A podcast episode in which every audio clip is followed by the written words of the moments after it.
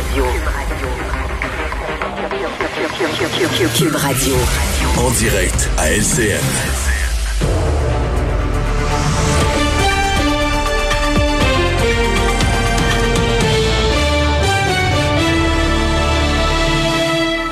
Bonne fin de journée tout le monde. On est en attente de ce point de presse extrêmement important que doit tenir au cours des prochaines minutes le premier ministre François Legault. Le ministre de la Santé sera là, de même que le ministre de l'Éducation et le directeur de la Santé publique. Bien sûr, j'invite d'abord et souligne tout de suite en saluant les auditeurs de Cube Radio qui sont avec nous ce soir. Deux questions qui obsèdent les Québécois à quelques jours des fêtes. Bien sûr, on se demande à quoi, justement, on va rassembler notre temps des fêtes. Combien de temps durera le congé scolaire également? Alors, le gouvernement qui doit en faire l'annonce au cours des prochaines minutes. D'autant plus qu'on apprend encore aujourd'hui, vous le voyez, ce bilan qui est très lourd encore. 1207 nouveaux cas de la COVID, 34 décès malheureusement. Une personne en moins hospitalisée, mais on en a une de plus aux soins intensifs. Et quant au congé scolaire, maintenant, on a vu que les Québécois sont extrêmement divisés sur cette question d'un congé prolongé pour les élèves. C'est un sondage commandé par la Fédération des comités de parents du Québec. Je joins tout de suite mes collègues Mario Dumont, Emmanuel Atraverse et Paul Larocque qui sont avec moi ce soir. Bonsoir tous les trois. Bonsoir. Et certainement, je le soulignais, le point de presse le plus attendu du premier ministre. Et la question n'est pas aussi simple que je vais vous la poser. Le premier ministre va-t-il choisir Noël ou la scolarisation des jeunes, ou encore peut-il faire le choix des deux de façon sécuritaire? Emmanuel, d'abord. Je crois qu'il peut choisir les deux, mais de manière très, très, très restreinte en ce qui a trait à Noël. On sait, M. Legault tient à mettre l'accent sur la scolarisation. La dernière chose qu'il veut faire, c'est fermer les écoles. Et donc, pour lui, le défi, c'était de trouver un scénario qui lui permettrait d'en arriver là, tout en permettant une petite ouverture à Noël. Petite ouverture qu'il doit quand même s'assurer de contrôler un peu, Mario, parce que on sait que c'est des temps propices à la propagation. Ah, tout à fait. Et on accepte déjà du côté du gouvernement, malheureusement, que le fait de permettre des rassemblements à Noël, il y aura un peu plus de cas en janvier. C'est comme si on a pris ça pour acquis, on a accepté ce fait-là. Ce qu'on veut pas, c'est que le nombre de cas multiplié par 2, par 3, qu'on se ramasse avec 2, 3, 4 000 cas, et là, une situation complètement hors contrôle. Ça, c'est ce qu'on veut éviter. Et donc, c'est un peu le compromis qu'on cherche. L'autre chose qui obsède le gouvernement, c'est de mettre en place des règles en sachant que c'est la bonne foi des gens qui va... Si les gens les respectent pas, la police ne pourra pas débarquer tout partout le 24 décembre au soir. Donc, il faut se fier sur les gens. Bon, je vous arrête tout de suite. On va se rendre à ce point de presse qui a lieu ce soir aux Archives nationales à Montréal. Le premier ministre qui va nous expliquer, bien sûr, toute cette stratégie gouvernementale pour la période des fêtes. On se demande c'est quoi le masque. C'est pour encourager l'impact. Demain, série commence contre la Nouvelle-Angleterre. Donc, on leur souhaite bonne chance. Bonjour tout le monde. Aujourd'hui, je veux proposer aux Québécois un contrat moral pour le temps des fêtes. Ce qu'on propose, c'est de permettre les rassemblements familiaux durant 4 jours. Pas obligé de prendre les 4, là, mais il y a 4 jours qui seraient permis, 24, 25, 26, 27 décembre. En échange, donc, c'est un contrat, il y a 2 côtés. Ce qu'on demande aux Québécois, c'est d'essayer de ne pas avoir de contact 1 semaine avant Noël, 1 semaine après Noël. Pourquoi? Ben, pour éviter de pousser la propagation du virus. Donc, on voudrait que pendant les rassemblements, les gens aient été confinés, dans le fond, pendant 1 semaine.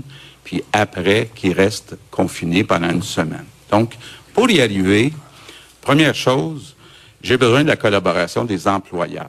On ne réussira pas là, à ce que ça soit 100%, mais d'abord, tous les employeurs qui sont capables de faire du télétravail à leurs employés, ça inclut le gouvernement du Québec, il faut le faire.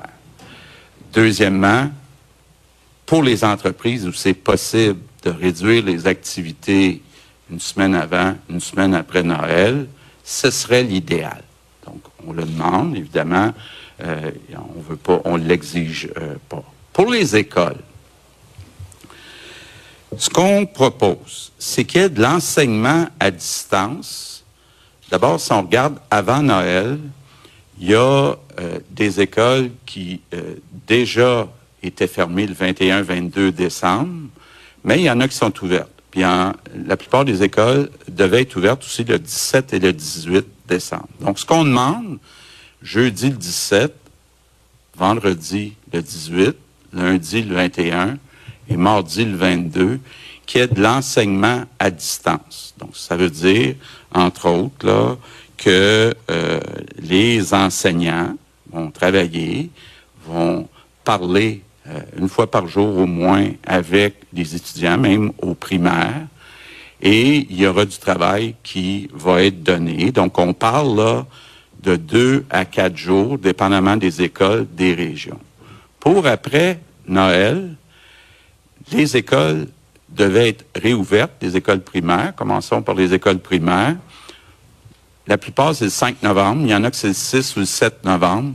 Donc, il n'y aurait aucun changement pour les écoles primaires. Donc, ils réouvriraient, rouvriraient à la date prévue, 5, 6, 7 ou 8 janvier. Donc, ça serait clair. Pour ce qui est du secondaire, bon, faut comprendre qu'au secondaire, c'est un peu moins difficile de faire de l'enseignement à distance. Donc, on prolongerait le congé jusqu'au lundi 11 janvier. Donc, ça serait comme ça à grandeur du Québec, là, parce qu'à grandeur du Québec, on souhaite que durant les 4 jours, les familles puissent se rencontrer. Et donc, on veut idéalement avoir une espèce de confinement une semaine avant, une semaine après. J'insiste là, pour dire, c'est pas des vacances. Il va y avoir du travail de donner aux élèves et il va y avoir un contact, soit par visioconférence, soit par téléphone, donc avec les enfants. Ce qui est important aussi d'ajouter, on a au Québec des écoles spécialisées qui donnent des services à des enfants qui ont besoin de services particuliers. Ces écoles-là vont rester ouvertes pendant toute la période qui était initialement prévue. Pour ce qui est des services de garde, ça va être la même chose que les écoles primaires. Les seuls services de garde qui vont être offerts, ça va être pour les services essentiels. Les parents, les adultes qui donnent des services essentiels, exemple, les gens de la santé, les enseignants, les gens des services de garde, donc le personnel des services de garde. Donc, si on se fie à ce qui s'est passé au printemps, ça veut dire qu'il y aurait très peu d'enfants dans les services de garde là, pendant la période du 17, 18, 21 et 22 décembre. Je reviens sur les rencontres du 24 au 27. D'abord, c'est important de préciser là, que si quelqu'un a des symptômes de la COVID, il ne faut pas qu'il aille à ces rassemblements-là. Donc, c'est important de s'isoler quand on a des symptômes. On ne veut pas aller contaminer puis se sentir après coupable d'avoir contaminé, entre autres, nos aînés, les personnes qui sont plus vulnérables. Donc, il faut faire attention. Il faut tout faire pour les protéger. Puis même si on a fait une semaine de confinement avant le rassemblement familial, ben c'est important de se laver les mains souvent durant la soirée. Puis c'est important autant que possible de rester à 2 mètres, surtout des personnes vulnérables.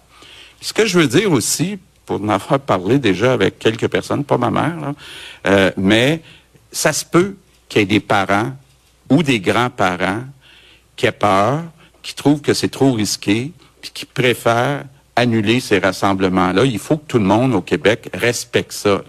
S'il y a des parents, des grands-parents qui disent « Moi, j'aime mieux qu'il n'y ait pas de réunion cette année. Il faut absolument respecter ça. » Pour eux autres qu'on le fait qu'on ne le fera pas contre eux autres. Donc, ce que je propose, c'est un contrat moral. Donc, d'un côté, il va pouvoir y avoir des rassemblements, maximum 10 personnes. 24, 25, 26 ou 27 décembre. Mais de l'autre côté, on demande de tout faire pour que la semaine avant et la semaine après, les personnes n'aient pas eu de contact avec d'autres personnes. Je comprends qu'il y a des gens qui vont dire « Ouais, mais qu'est-ce qu'on fait au jour de l'an? » On écoute la santé publique.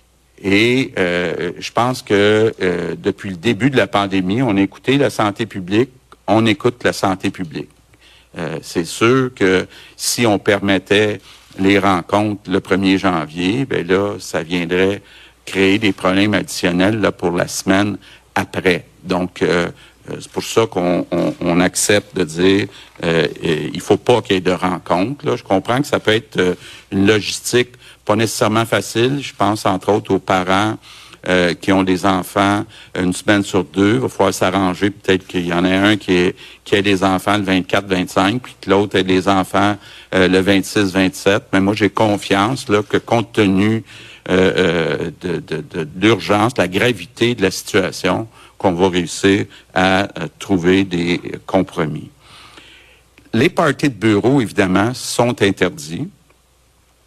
Bon, puis tout ce que je vous propose ce soir, c'est sujet à ce que la situation se détériore pas d'ici le 24 décembre. Donc, ça veut dire concrètement que tous les efforts qu'on peut faire à partir d'aujourd'hui pour essayer de limiter les contacts, bien, ça va augmenter nos chances que ça soit possible de se voir à Noël. Donc, c'est important là, de le dire. Il y a comme un « si » là, à ce qu'on propose. J'ai parlé des familles, mais je sais que pour bien du monde, bon, il y en a qui en ont plus, malheureusement, de famille, ils ont des amis. C'est permis aussi de voir ses amis pendant ces 4 jours-là. Maintenant, concernant les autres mesures, là, les mesures qu'on a mises en place au début octobre, restaurants, salles de spectacle, les gyms, la situation encore, il y a trop de cas, puis il y a trop de pression encore sur le réseau de la santé. Donc, malheureusement, je vous annonce que ces places-là vont rester fermées jusqu'au 11 janvier. On espère qu'à partir du 11, on va être capable de les ouvrir. Ça suppose qu'il y a une baisse du nombre de cas d'ici le 11 janvier. Donc, je comprends que c'est pas drôle pour, je pense, entre autres, aux restaurants. Évidemment, toutes les mesures d'aide qu'on avait annoncées vont être prolongées jusqu'au 11 janvier. Et on espère, là, que la situation va s'améliorer. Mais quand on regarde la situation un peu partout dans le monde, ben on peut se dire deux choses. Un, il y a des endroits que c'est vraiment inquiétant. Puis deux, ben ces mesures-là, là, restaurants, gyms et salles de spectacle, ce sont des mesures qui sont en place à peu près partout dans le monde. Là. Donc, je comprends que c'est une mince consolation. Je veux aussi vous dire, on travaille très fort sur la campagne de vaccination. Je l'ai dit la semaine passée, là, même si la bataille n'est pas finie, on voit la lumière au bout du tunnel. Donc, dès que les vaccins vont être disponibles, on va être prêt pour vacciner dans toutes les régions du Québec, selon un ordre bien précis. Donc, en terminant, je vous dirais, je vous propose aujourd'hui un contrat moral pour le temps des fêtes. Il y a un risque d'associer à ce contrat-là. C'est certain là, que de se voir pendant 4 jours, ou 1 jour, 2 jours, 3 jours, 4 jours, ça comporte des risques. Par contre, il faut se rappeler que la famille, c'est au cœur de ce qu'on est, c'est au cœur de notre nation. En tout cas, pour moi, ça fait partie de ma vie. Là. Donc, j'ai la chance d'avoir une épouse, 2 fils, je veux les voir. J'ai la chance d'avoir encore ma mère qui a 91 ans, je ne sais pas pour combien d'années, combien de Noël il reste, mais elle, mes 2 sœurs, je veux les voir. J'ai besoin de voir ma famille. Puis il faut comprendre aussi que là, on est dans une bataille qui était longue depuis le mois de mars, puis malheureusement, ça va continuer encore pendant un certain nombre de mois. Donc, il faut faire le plein d'énergie. Puis une bonne façon de faire le plein d'énergie, c'est de rencontrer sa famille. Je pense que le temps des fêtes, Noël, c'est un moment qui est précieux. Puis, oublions pas que la famille, là, c'est la base de notre vie. Donc, je vous remercie, tout le monde. Good evening, everyone. Today, I want... Bonsoir tout le monde. Aujourd'hui, je veux vous proposer un contrat moral pour les fêtes de fin d'année. Nous proposons de permettre des rassemblements pendant 4 jours, du 24 au 27 décembre, avec un maximum de 10 personnes. Mais nous demandons aux gens de limiter au maximum leurs contacts une semaine avant et une semaine après Noël. De cette façon, lorsque nous verrons nos amis et notre famille, nous allons limiter le risque de contagion. Pour nous aider, nous demandons à chaque employeur d'aider leurs employés à travailler à domicile autant que possible pendant cette période. Nous allons également fermer les écoles le 17 décembre. Mais les élèves vont continuer de recevoir leur formation en ligne. Cela représente environ 2 à 4 jours d'enseignement en ligne pour les jeunes des écoles primaires. Et dans les écoles primaires, le calendrier va recommencer les 5, 6 ou 7 janvier selon les régions, comme tout était prévu depuis longtemps. Et dans les écoles secondaires, l'enseignement en ligne va se poursuivre jusqu'au 11 janvier. Les classes spéciales vont demeurer ouvertes. Nous allons également garder les garderies ouvertes, mais seulement pour les travailleurs des services essentiels. Maintenant, concernant notre période de 4 jours pour voir nos familles, si nous avons des symptômes, nous devons nous isoler, et ce, même si c'est Noël. Dans le doute, il vaut mieux être prudent et éviter un risque pour la vie de notre famille. Il est également important de se protéger les uns les autres en respectant les directives de base de la santé publique autant que possible durant les rassemblements.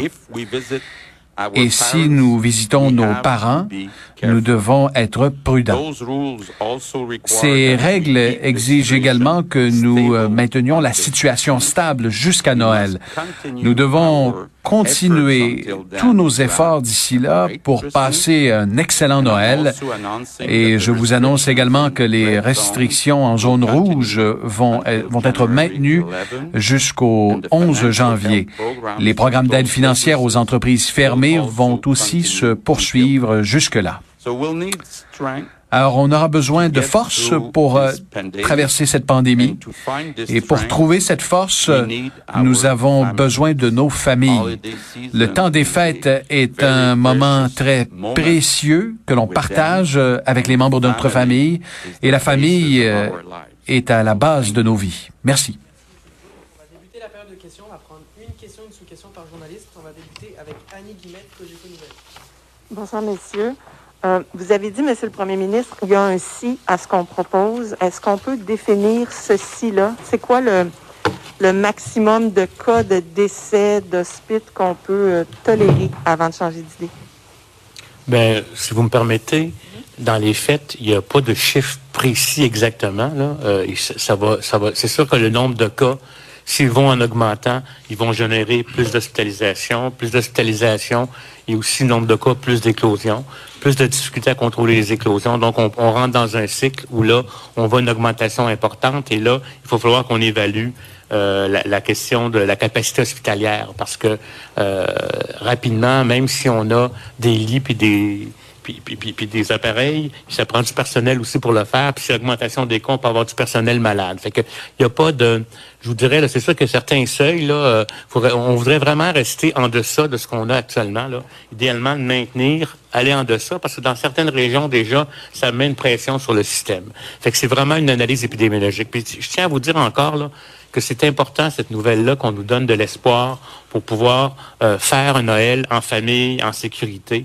Mais c'est très clair que c'est conditionnel aux efforts qu'on va faire d'ici Noël pour stabiliser et réduire la courbe. Chacun des contacts que vous diminuez est majeur. Et c'est pas non plus parce qu'on va donner la permission de 4 jours qu'il faut absolument fêter les 4 jours absolument. Plus on augmente les contacts, plus on potentialise. Je pense qu'il faut adapter ça à un Noël actuellement, puis il faut surtout pas baisser la garde. Même pendant les réunions de famille, on va vous donner des indications, comment faire les choses. Il faut garder la distanciation, le couvre-visage, puis l'hygiène des mains au maximum. Donc, je veux répéter ça, là. Vous voyez ce qui se passe autour de nous, là.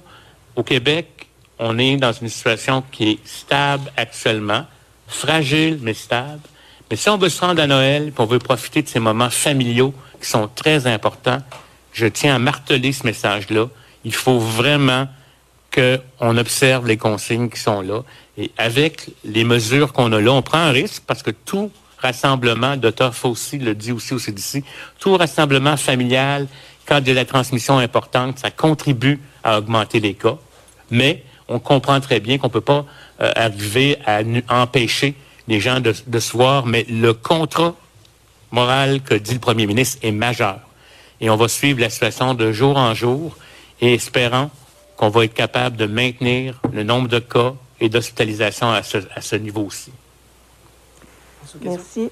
En suivi, j'aimerais ça savoir s'il y a une possibilité que la décision, que le contrat qui est offert aujourd'hui devienne à géométrie variable selon les régions.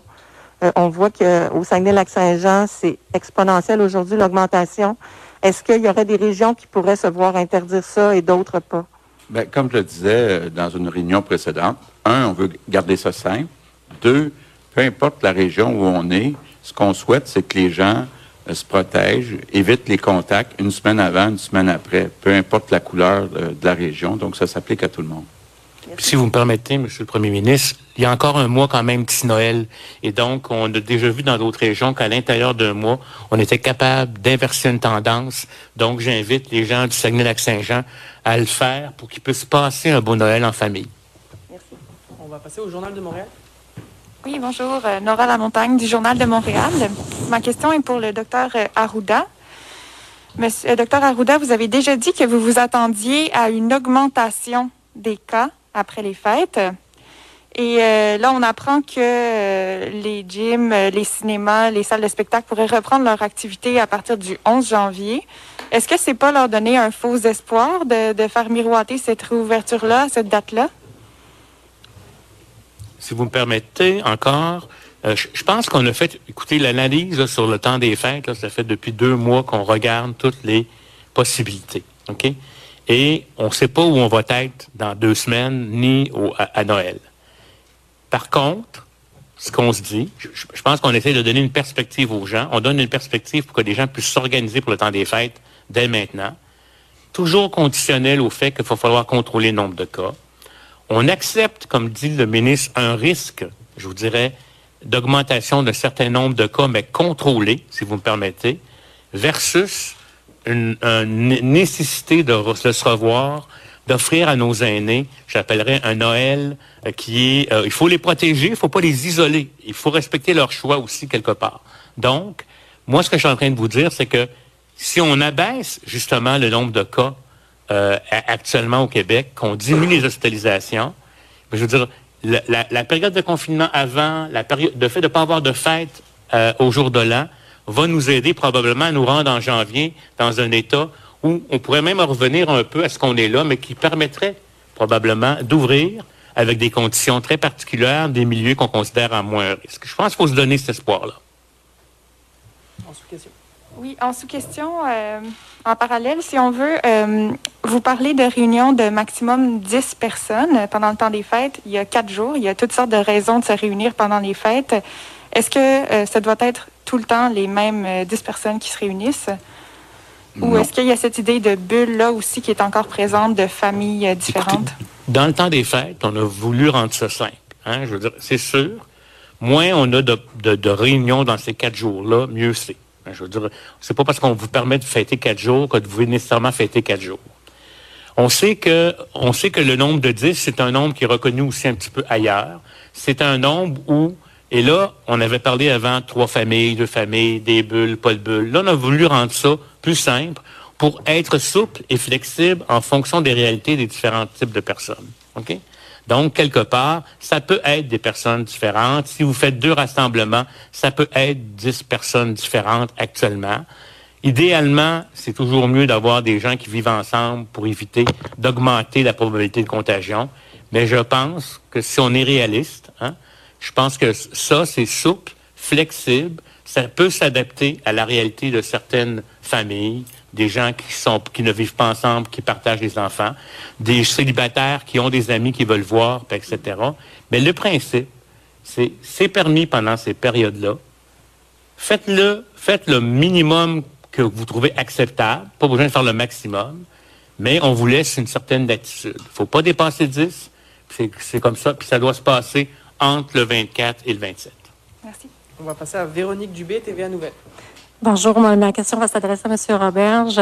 Donc, on pense à de l'enseignement virtuel. Maintenant, la question qu'on se pose, qu'est-ce qu'on fait des enfants qui n'ont pas de tablette, qui n'ont pas Internet et qui sont déjà durement touchés depuis le début de cette pandémie? D'abord, vous avez raison de parler d'enseignement. On ne parle pas d'étendre la période de congé ou de vacances de Noël. Donc, on convertit certains jours de présence en classe en des journées d'apprentissage à distance.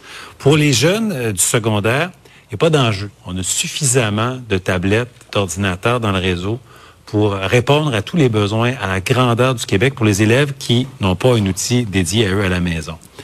Donc ça, c'est clair. On n'en a pas suffisamment pour tous les élèves de toutes les écoles primaires, mais il faut dire aussi que pour nos plus petits, de toute manière, je veux dire, leur autonomie, pour vraiment manipuler un ordinateur ou une tablette, c'est pas présent. Et de toute façon, ils peuvent pas non plus être des airs. Ils n'ont pas la même capacité d'attention pour dire, ben je suis en apprentissage à l'ordinateur plusieurs heures. Donc, je pense que on arrive avec quelque chose qui est tout à fait adapté à la réalité des jeunes. Au secondaire, ils sont capables de le faire. On est équipés pour le faire.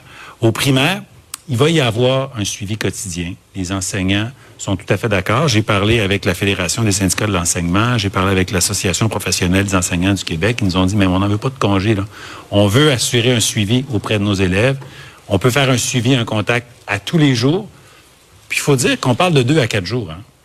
En décembre, là, pour les écoles primaires, c'est de 2 à un maximum de 4 jours, parce que dès janvier, ils retournent en classe.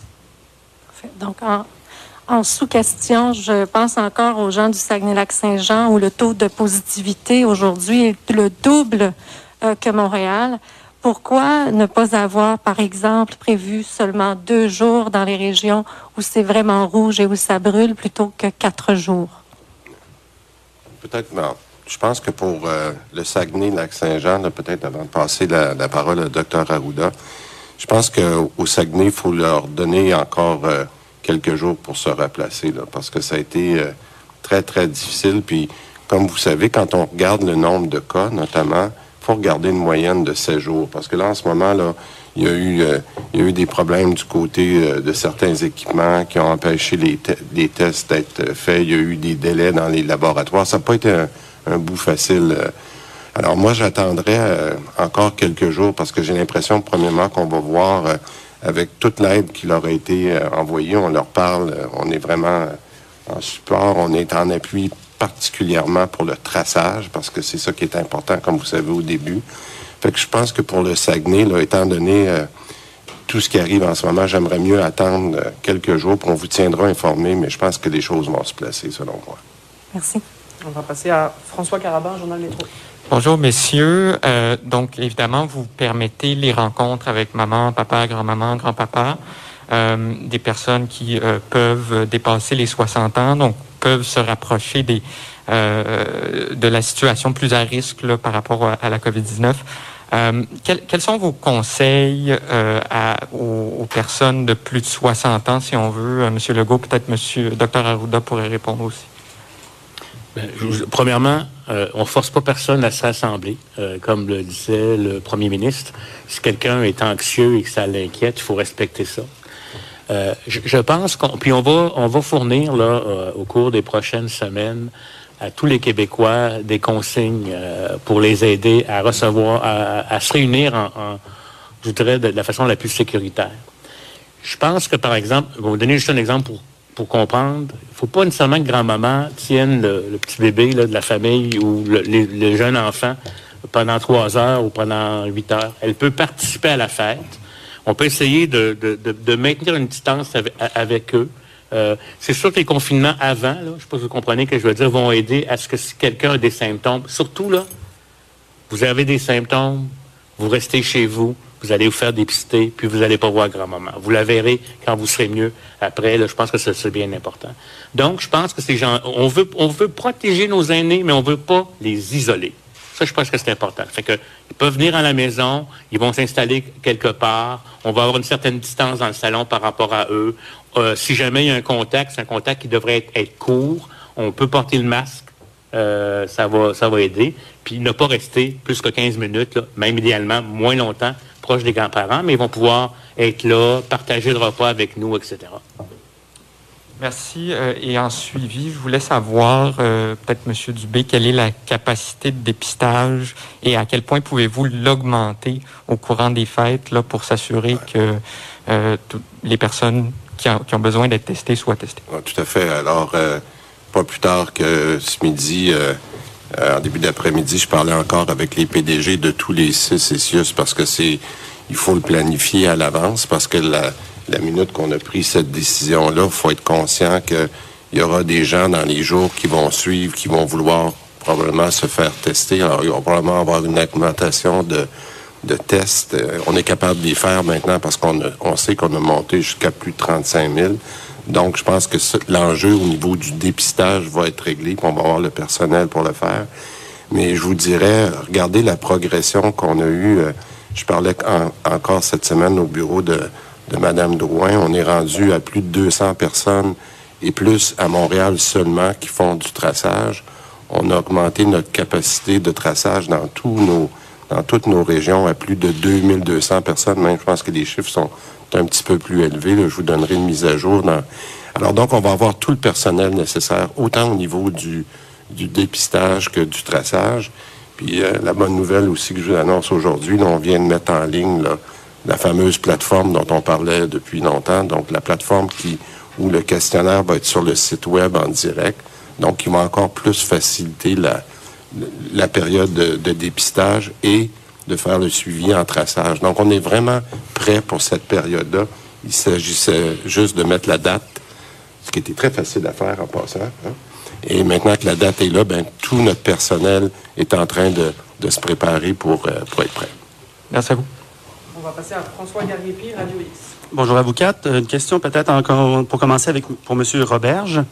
C'est concernant les examens du ministère prévus en fin d'année scolaire pour les secondaires 1, 2, 3, 4 et 5, sachant que la valeur des bulletins de janvier et de juin sont de 50% chacun et que le taux d'échec sera beaucoup plus élevé que les années antérieures, selon plusieurs professeurs avec qui on a discuté. Quand annoncerez-vous la façon de compiler les notes scolaires pour cette année, sachant que le taux d'échec risque d'être historique? En fait, est-ce que vous allez alléger les matières, en fait, ou encore alléger les notes, la valeur des bulletins? C'est une question intéressante sur l'évaluation. Laissez-moi vous dire que d'abord, on a fait plusieurs ajustements depuis le début de l'année. On est en contact direct avec les directions d'école, avec les enseignants, avec les professionnels qui aident les élèves en difficulté. Encore aujourd'hui, mon cabinet est en conversation avec notre comité d'experts. Donc, on a fait plusieurs changements, puis on peut s'ajuster encore un peu, mais je vous dirais qu'on en a fait beaucoup, là. On est passé de 3 périodes de bulletins à 2. Il y a un gain là-dedans. Pourquoi? Parce qu'il y a un peu moins de temps passé dans les évaluations, un petit peu plus dans l'enseignement. On fait baisser le stress aussi sur l'angoisse de voir arriver un premier bulletin, alors qu'en début d'année, on faisait beaucoup de rattrapage. En remettant le bulletin à la fin du mois de janvier, on fait baisser un peu l'angoisse, on fait baisser un peu le stress, on se donne le temps de finir notre rattrapage avant de voir la matière de l'année. Ensuite, on a pondéré les bulletins de manière que c'était fait. Le dernier bulletin avait une grande importance, ce qui fait que les jeunes, des fois, ont l'impression que tout se joue en quelques semaines. On a pondéré ça. Pour les examens ministériels aussi, il n'y en a pas chaque année des examens ministériels. Hein. C'est 4e année du primaire, 6e année du primaire, et puis il y en a à secondaire 2, 4 et 5. Pour les examens ministériels, on a pondéré aussi. On a besoin de mesurer. Hein, parce qu'il y a beaucoup de gens qui disent « Ah, il va y avoir des échecs cette année de manière exponentielle ». Moi, je pense qu'on a mis vraiment beaucoup de choses en place. On a embauché des professionnels, on a décentralisé la prise de décision, on a remis les écoles entre les mains des équipes écoles. Je pense avoir un impact sur la réussite. Puis quand on aura les examens ministériels, dont on a diminué, encore une fois, la valeur sur le résultat final pour baisser l'angoisse, on pourra vraiment mesurer le succès de nos élèves. Mais il faut se laisser le temps. Mais moi, je pense qu'il va y avoir de très beaux succès parce que nos enseignants au Québec sont capables de s'adapter aux besoins des élèves puis d'en donner un peu plus à ceux qui en ont besoin d'un peu plus. Merci de votre réponse. J'aurais peut-être en sous-question à M. Legault. Début octobre, le ministre Fitzgibbon annonçait de l'aide aux restaurateurs jusqu'à 15 000 $ pour payer les frais fixes, soit le loyer, les taxes, les assurances. Malheureusement, plus de 50 jours plus tard, plusieurs restaurateurs ont dénoncé le fait qu'ils n'ont pas encore reçu les sommes. Quand allez-vous verser les sommes aux restaurateurs promises en début octobre? Oui. Bien, écoutez, je n'ai pas une date précise, là, mais je sais que Pierre Fitzgibbon est très au courant là, qu'il y a des délais à certains endroits, dans certaines régions, entre autres pour les plus petits restaurants. Donc, il travaille très fort là, pour que ça soit envoyé le plus rapidement possible, mais je pense que ça devrait être dans les prochaines semaines. Merci à vous. Véronique Lozon, La Presse.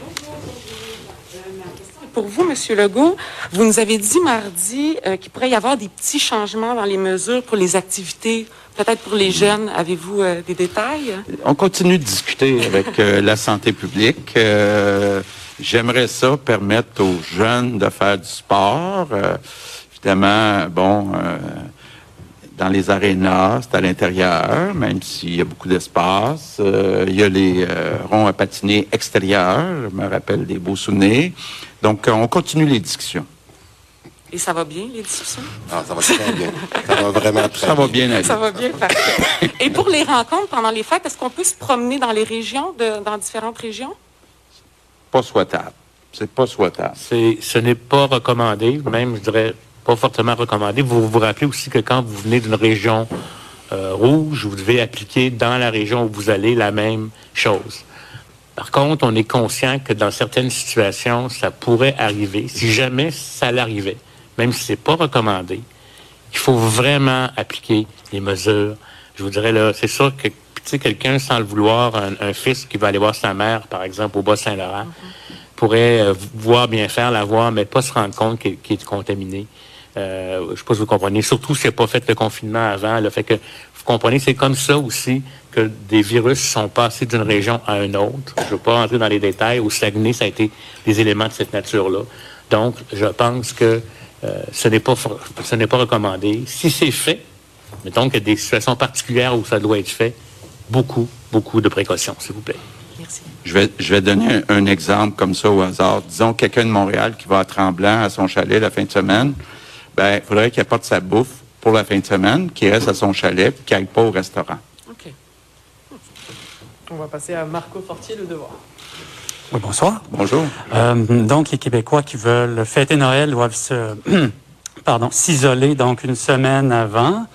Mais cette semaine-là, c'est la semaine la plus achalandée dans les magasins et les centres commerciaux. Est-ce que c'est un risque qu'on doit prendre comme société d'aller côtoyer plein de monde pour acheter nos cadeaux de Noël? C'est une question que j'ai posée, hein? Donc je vais être bon pour être journaliste à un moment donné. Effectivement, mais il y a un risque, mais le risque n'est pas grand, ce que je comprends. Là. Dans les magasins, on ne vit pas beaucoup de problèmes. Tu sais, les abattoirs, il y a des problèmes. Dans les écoles, il y a beaucoup d'éclosions, mais dans les magasins... Là, si vous me permettez, ouais. Je pense qu'on, premièrement, on favorise qu'on achète Québec. On peut soit le faire en ligne, soit le faire dans des centres commerciaux.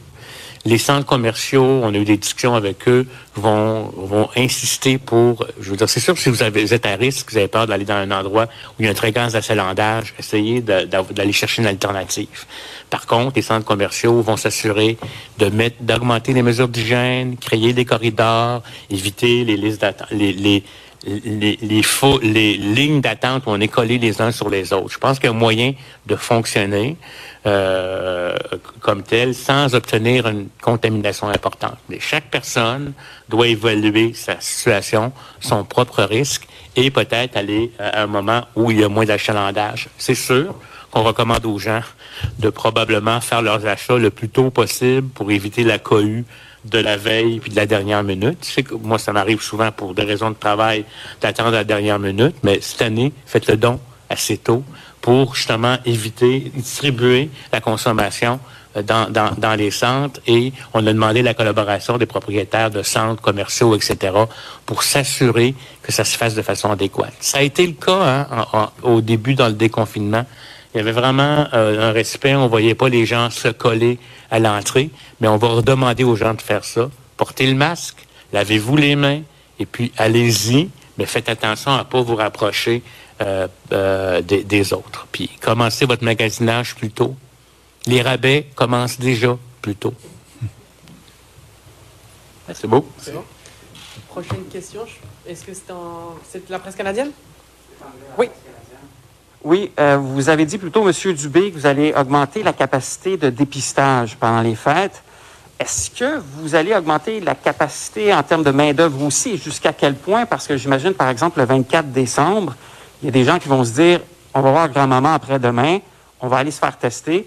Avez-vous prévu le 24, le 25, le 26 avoir une grosse capacité de main-d'œuvre pour les asymptomatiques qui ne veulent pas prendre de risques?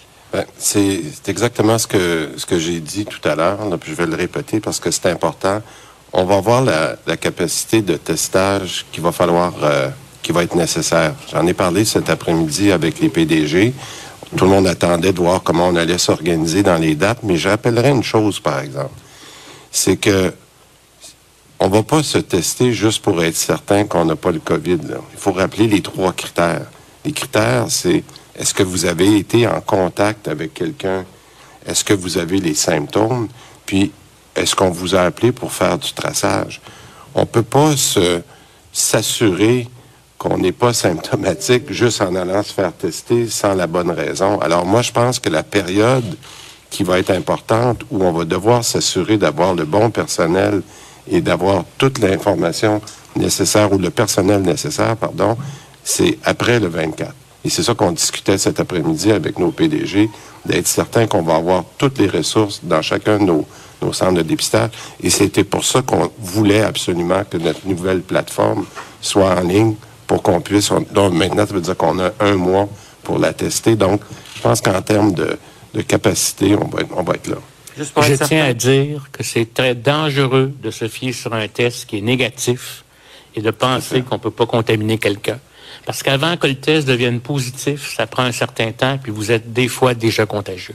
Fait que les gens qui pensent qu'en faisant un test le 23 ou même le 18, 19 ou 20, puis d'avoir le résultat qui est négatif le 21, là, puis qu'ils vont aller au party en prenant pas des mesures, là, c'est hyper dangereux. Il y a plein de gens qui ont passé des tests, qui ont été négatifs, qui pensaient qu'ils n'étaient pas contagieux. La chose à faire, c'est ce qu'on vous a dit, c'est de faire les éléments de confinement qu'on vous dit. Et si vous avez des symptômes, vous allez vous faire tester. Si vous avez des maladies, vous allez vous faire tester. Mais surtout pas se fier sur un test négatif. Je vais vous dire, c'est une grande erreur. Ce qu'il faut, c'est se rassembler avec les consignes qu'on vous donne. Peut-être que je vous rajouterais, puis je pense que la plupart des journalistes qui sont avec nous là, sont au courant qu'il y aura un briefing technique demain matin. Mais j'espère que j'ai le bon carton. Oui, ici. Je ne sais pas si vous êtes pas capable de voir à cette distance-là, mais il y aura un briefing technique demain matin pour les journalistes avec non seulement le Dr Arruda, mais avec le Dr Lidbach que vous connaissez, là, qui avait fait le système d'alerte. Puis ce document-là va vous être disponible demain matin, il va être en ligne. Explique vraiment les étapes de contagiosité et on prend le calendrier, là, le même calendrier, pour expliquer que quelqu'un qui serait positif, par exemple, à compter du 16, à quel moment il est contagieux, à quel moment il peut transférer la maladie, etc. Et c'est très bien expliqué ici. Puis on met la période importante, justement, du 24 au 26. Fait que j'inviterai les gens, et c'est pour ça qu'on n'a pas rentré dans le détail de ça ce soir, mais votre question est très à propos. C'est ça qui nous préoccupe ici, et c'est pour ça qu'on a décidé de laisser cette période-là. Et les journalistes, demain, pourront poser toutes les questions au Dr Lidbach, parce que c'est vraiment lui, avec Dr Arruda, qui a monté le système de protection. Alors ça sera disponible pour vous demain matin. Donc, vous ne conseillez pas aux gens qui, juste par principe de précaution, voudraient aller se faire dépister avant Noël, avant de rencontrer grand-maman. Ben, c'est parce que je vous dirais la réponse, c'est non, parce que c'est pas parce qu'on vient de se faire tester il y a 24 heures que 6 heures après, pour X raisons, vous pouvez pas contagier quelqu'un. C'est ça qui est le problème. Alors, c'est pour ça qu'il faut s'assurer que si on se sent correct, on n'a pas de symptômes, on n'a pas été en contact avec quelqu'un, on ne s'est pas fait appeler, gardez les mesures de confinement. C'est ça qu'il faut faire. Gardez les mesures sanitaires.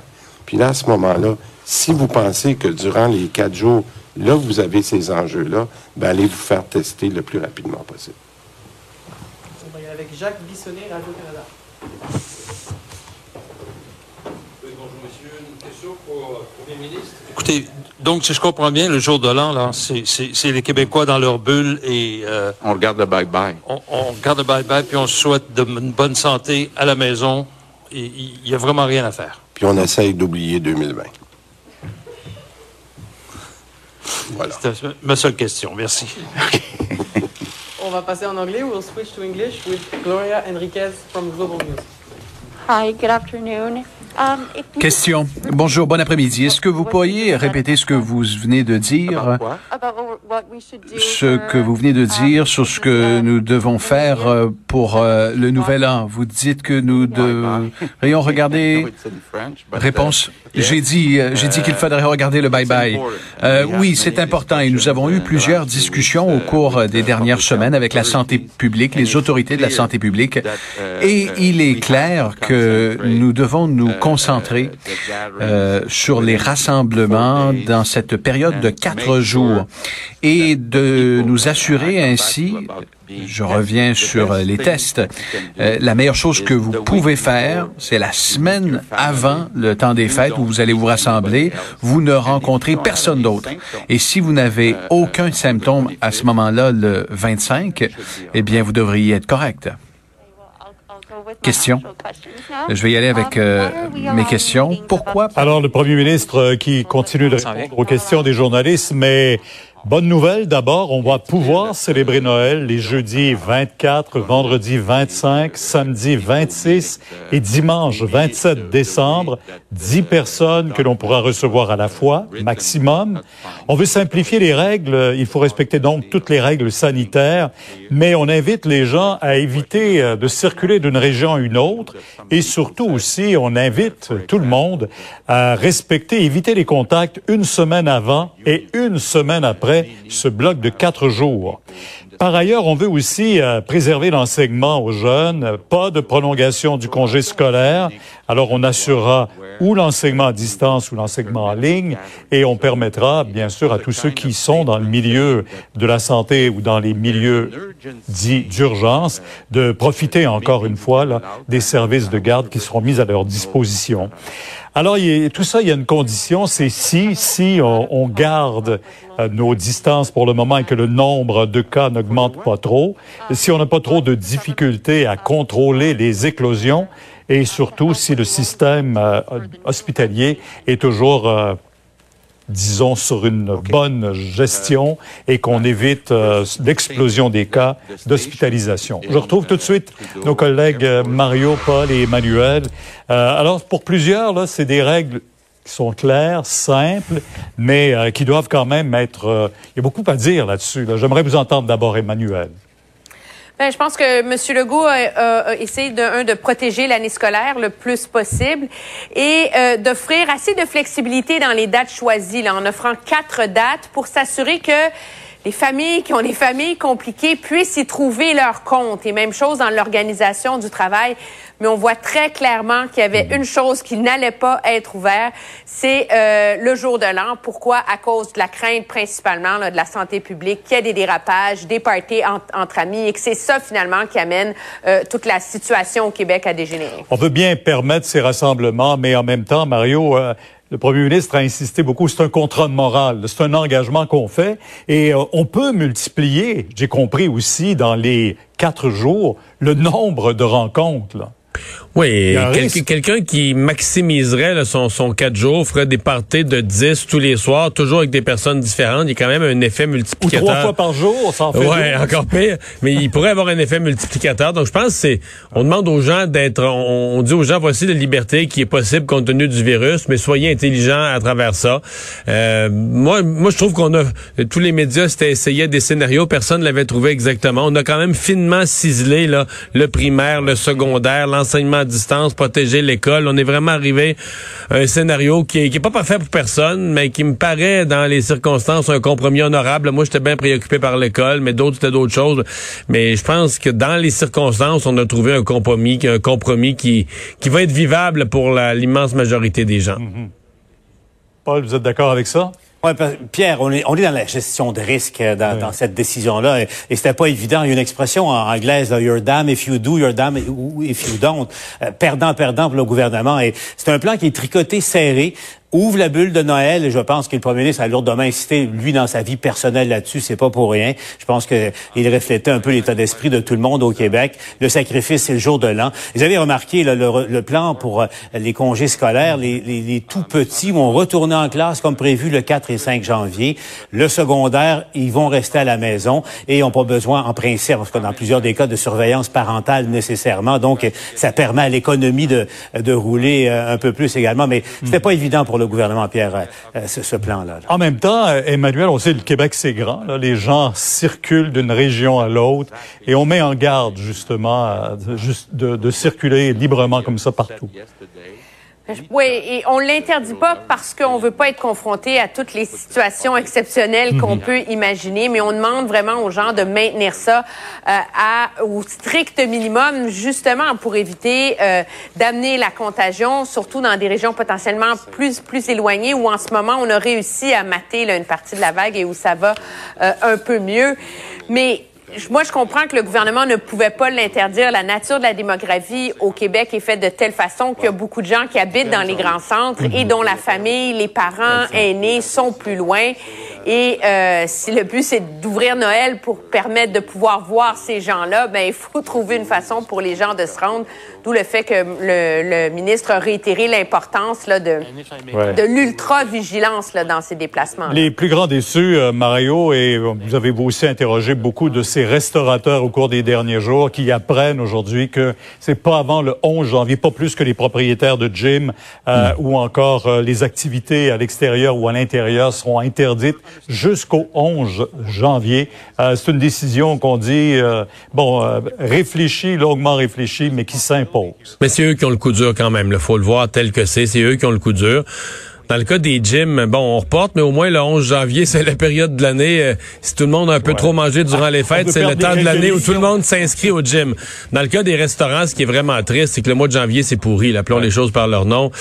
C'est pas un mois où les gens... Les restaurateurs vous diront, jusqu'à Saint-Valentin au moins, là, ce sont des semaines là, nulles. Donc, je dirais probablement que beaucoup de restaurateurs, là, je ne veux pas m'avancer, mais vont même supplier le gouvernement de ne pas les placer le 11 janvier dans la position où on leur coupe les vivres, on leur coupe le programme d'aide gouvernementale, on leur permet de rouvrir, mais on leur permet de rouvrir à une période où c'est pas bon du tout point de vue clientèle, ce qui serait un peu le pire des deux mondes. Alors, je pense qu'il va falloir qu'on s'assoie avec les restaurateurs très, très, très sérieusement pour regarder tous les scénarios, les programmes d'aide, si on veut pas se retrouver là, avec beaucoup de morts au combat, là. L'autre préoccupation, on y fait allusion toujours, c'est le calendrier scolaire des jeunes. Paul, c'est important de le rappeler, et d'autant plus que on constate là, qu'il y a de plus en plus de jeunes qui abandonnent, un peu découragés de ce qu'ils ont comme cours et de la façon dont ils les suivent, ces cours-là, manque de ces contacts-là aussi. Alors, on est conscient de ça, mais en même temps aussi... on tente de sauver leur année scolaire et d'amener le plus de jeunes possible à la réussite. Et ce qui n'est pas gagné, Pierre, on a vu les premiers chiffres qui nous parviennent, le pourcentage d'échecs qui a triplé au cours des derniers mois au Québec. Pierre, je pense que ça convie le Québec éventuellement à avoir vraiment une conversation de société au cours des prochaines semaines, des prochains mois. Comment sauver l'année scolaire? Comment ne pas sacrifier le bagage pédagogique de ces jeunes? Pensez aux jeunes qui terminent le second secondaire cette année et qui vont entrer au cégep l'an prochain. Donc, ils vont payer un lourd tribut s'il n'y a pas un rattrapage digne de ce nom qui est fait d'ici là. Emmanuel, Mario et Paul, je vous remercie beaucoup parce que Diane Nabar va poursuivre la conversation avec nous. On va parler de toutes les implications du côté de la santé. Diane, bien sûr, on a parlé beaucoup de dépistage tantôt. On a parlé surtout, on est conscient du risque, mais est-ce que c'est véritablement...